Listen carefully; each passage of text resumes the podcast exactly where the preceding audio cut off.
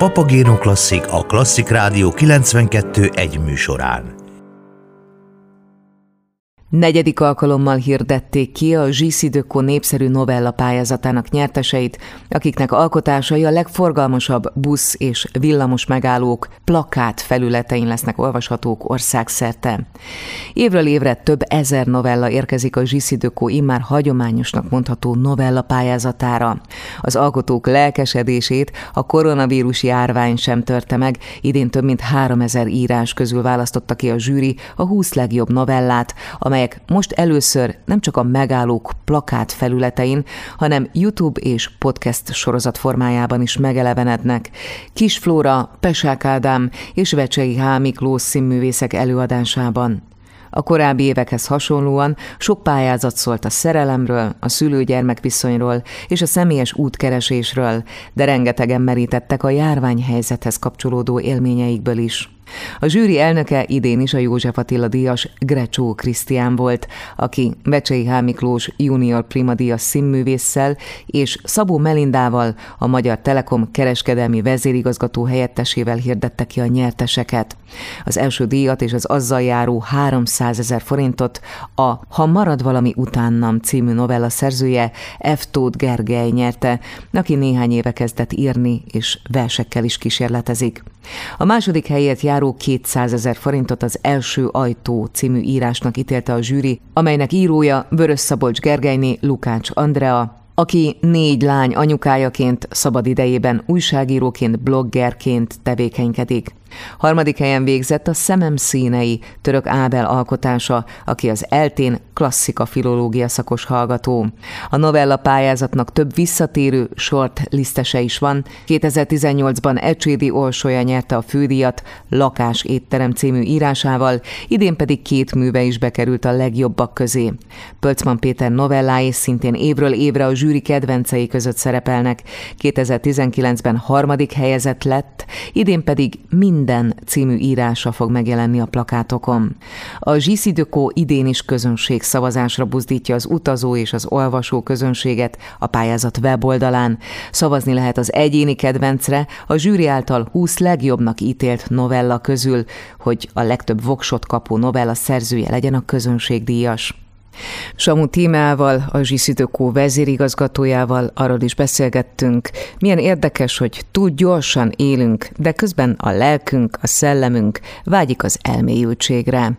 Ez így van, hiszen ez a hagyományosnak számítható novella pályázat is szerintem pont ez bizonyítja, hogy az irodalomnak van helye, Öt évvel ezelőtt, amikor elindítottuk ezt a pályázatot, akkor azok a nyertesek, akik azóta 20 shortlisten vannak, ma már publikálnak, úgyhogy ez is nagyon nagy eredmény, hiszen megjelenési lehetőséget biztosítottunk mi akkor, és ezzel azóta is élnek. Az élet és irodalomban pályáznak, vagy jelennek meg, Rácsú Krisztián is beszélt erről korábban ahogy ön is említette, minden évben vannak ismétlődő témák, mint szerelem és családi kapcsolatok, és természetesen az elmúlt másfél évünket meghatározta maga a vírus helyzet is, úgyhogy a vírusról is nagyon sok alkotás szól.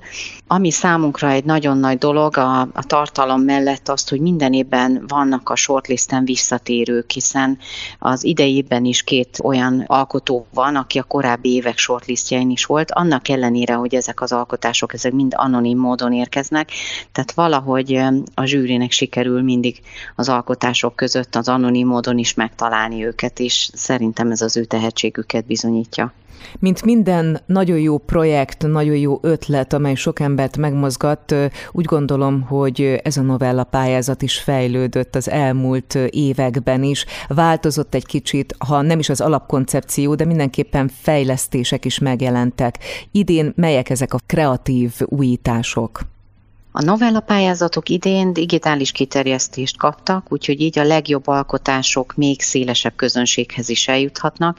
Itt a 20 döntős novellából podcast és videopodcast feltétel is készült, ami azt jelenti, hogy már nem csak a legforgalmasabb buszmegállókban és villamos megállókban nem csak elolvasni lehet ezeket a novellákat, hanem akár két megálló között az utazás közben is meg lehet őket majd hallgatni. Pontosabban már lehet őket hallgatni, úgyhogy ezeket megtalálják már már a hallgatók. Szeptember 1 viszont egy újabb meglepetéssel készülünk, életre fognak kerni ezek a novellák. Itt még egy picit ezt így titokban tartanám, hogy ez mi lesz, de érdemes lesz majd a plakátokat szeptember 1 is figyelni, hiszen ott lesznek majd a meglepetések, akkor fogunk arról újra kommunikálni majd. Ön több mint egy évtizede vezeti a zsiszidőkót, és az ön személyes missziójaként az innovációt, a kreativitást, illetve a társadalmi ügyek felkarolását is mindenképpen meg kell említeni. Beszélhetünk-e arról, hogy ehhez a novella pályázathoz esetleg valamilyen személyes kötődése is van, bármi, ami a társadalmi felelősségvállaláshoz is kapcsolódik? Természetesen én vagyok az egyik mozgatórugója ennek a pályázatnak vagy projektnek is. Ez nekünk ma már a GCD-kon belül egy szerelem projekt, úgy hívják a kollégáim is. Úgyhogy minden évben hihetetlen lelkesedéssel állunk neki, próbálunk valami újat és újdonságot kitalálni, de azért az alapkoncepció ugyanaz. A mozgatórugó az én vagyok, igen, ebben nem csak CSR munka van, hanem az is, hogy az innovatív megoldásainkat, ötleteinket meg tudjuk mutatni. Bizony bizonyítani tudjuk, hogy azok a City Light felületek, amiken a novellák is megjelennek, azok számtalan dologra használhatók, hogy ez egy tartalmas és élő médium. A legforgalmasabb buszvillamos megállókban vannak, ez egy olyan médium, ami megkerülhetetlen, hiszen tömegközlekedünk. Úgyhogy ennek a nemes része és a CSR tevékenység mellett természetesen ez az oldala is megvan. A kollégáimnak nagyon hálás vagyok, mert minden évben nagyon lelkesen válaszolnak a kérdésekre, a pályázókat útját terelgetik és segítik. Minden erőforrás ilyenkor erre összpontosul, és nagyon várjuk mindig a díjátadót, ahol nagy izgalommal tölt minket is el, hogy az anonim megjelent novellák mellett milyen arcok húzódnak és kik a nyertesek. Ha egy pillanatra még a CSR-nál maradunk, ma már nagyon fontos a nagy cégek, a kiemelt ügyfelek számára is társadalmi ügyek felkarolása. A novella pályázat kapcsán markánsa az a visszajelzés ügyfelek részéről, hogy ez nekik is fontos ügyük. Igen, nagyon fontos, hiszen ezért vannak támogatóink az üzleti szférából minden évben, tehát hogy nekik is fontos ez a CSR oldalról. Egyébként mi nem csak a novella pályázattal tevékenykedünk, hanem vannak egyéb tevékenységeink CSR vonalon is, alapítványokat támogatunk, felületet biztosítunk, egyszázalékos kampányokhoz például támogatjuk az UNICEF-et ezen a módon, de egyéb alapítványokat is.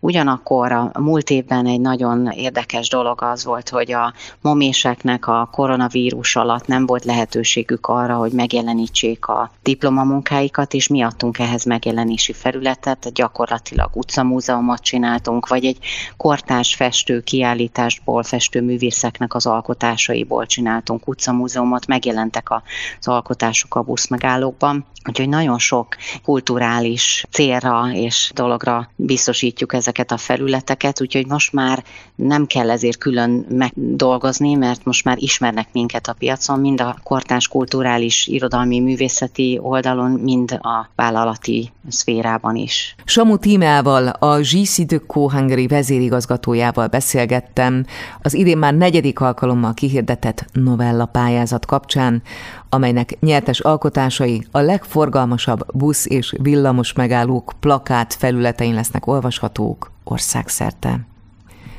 Kedves hallgatóink 173 kiadó részvételével rendezik meg szeptember elején az ünnepi könyvhetet. 140 könyves pavilonnal, 70 könyvbemutató beszélgetéssel és több mint ezer dedikálással várják az érdeklődőket szeptember 2-a és 5-e között. Erről hallhatnak további érdekességeket a Papagéno Klasszik folytatásában.